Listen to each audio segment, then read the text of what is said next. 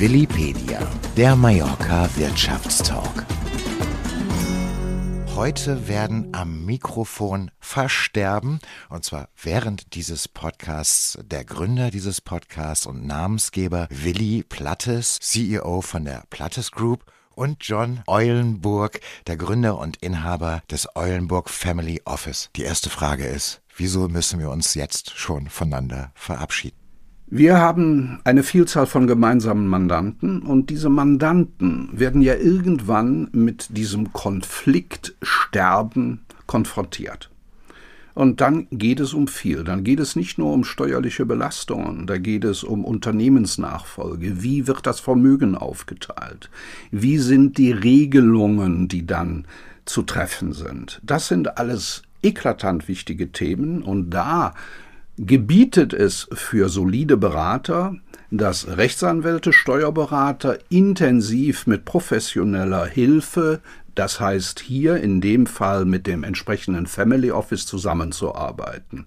Ja, und mit John haben wir einen Profi hier sitzen.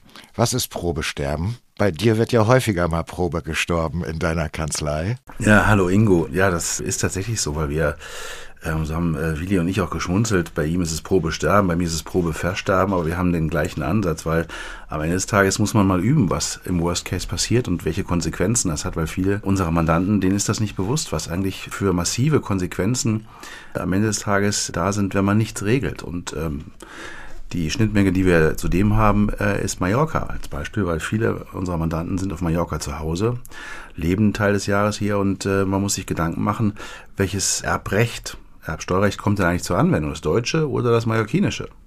Sprich, das spanische.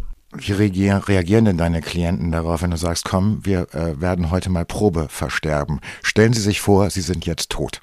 Oder wie, wie wird das, wie funktioniert das? Also wir simulieren ja viel mit Software, äh, weil wir auf einer sehr äh, fundierten Datenbasis agieren und beraten. Und das ist natürlich erstmal salopp dahergesagt und äh, viele nehmen das auch dann schmunzeln zur Kenntnis, aber sind dann ob der Ergebnisse oftmals schockiert und sagen, okay, das ist ein Fakt, das möchte ich so nicht hinnehmen, was muss ich tun? Und dann ist es natürlich wichtig und, und, und richtig, dass wir entsprechende rechtliche Kompetenz haben, um da eine Lösung herbeizuführen.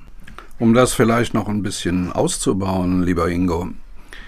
Du musst dir vorstellen, wir haben in Deutschland dieses sogenannte XXL-Monster Wegzugsteuer.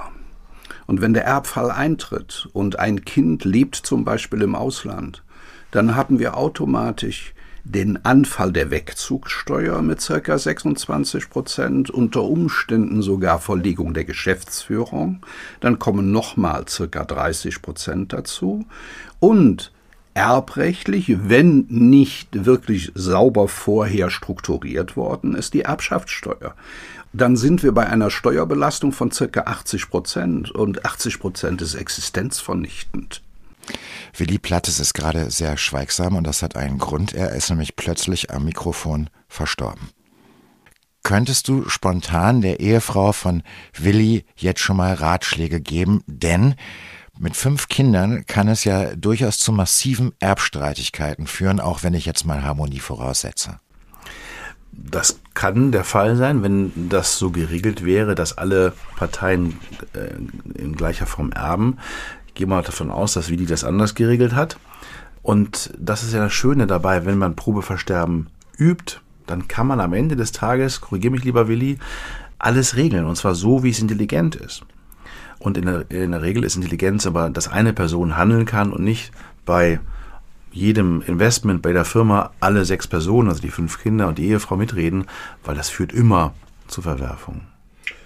Liegt die Problematik allein im Erbschaftsrecht begründet oder gibt es noch andere Probleme, die da auf einen zukommen, abgesehen davon, dass man bedauerlicherweise verstorben ist? Das sind auf alle Fälle die Probleme der Unternehmensnachfolge.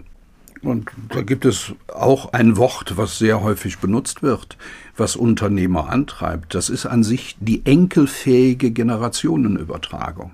Ich glaube, da bieten wir dann Lösungsansätze. Hm. Da geht es drum, da geht es drum. Das ist immer ganz lustig. Viele fragen mich immer, Mensch, du, du betreust und begleitest ganz vermögende Menschen, die haben wahnsinnige Renditeerwartungen.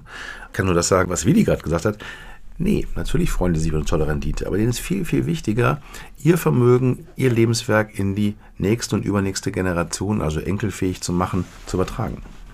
Habt ihr schon mal persönlich eins dieser Worst-Case-Szenarien erlebt? Jemand hat sich nicht um seine Nachfolge, um sein Testament gekümmert und daraufhin wurde eine Firma zerschlagen, liquidiert, was auch immer? Ich habe es in der Form erlebt, dass eine Firma in eine echte Schräglage gekommen ist. Das war nicht wirklich lustig, weil so ist es ja meistens. Es gibt den Patriarchen, der eine Firma führt, der hat alles in der Hand und dann gibt es die Familie, die können noch so eng sein, aber wenn der Patriarch weg ist, fehlt der Treiber. Und die Existenz dieser Firma war gefährdet. Ich habe leider diese Dinge auch, äh, ich sag mal, nicht nur einmal, sondern mehrere Male erlebt, im kleineren Bereich, weil wir einfach feststellen, dass äh, bei Unternehmen der Todesfall ein Ding ist, was unheimlich ungerne angepackt wird. Ja, wer beschäftigt sich gerne mit seinem, mit seinem Ableben?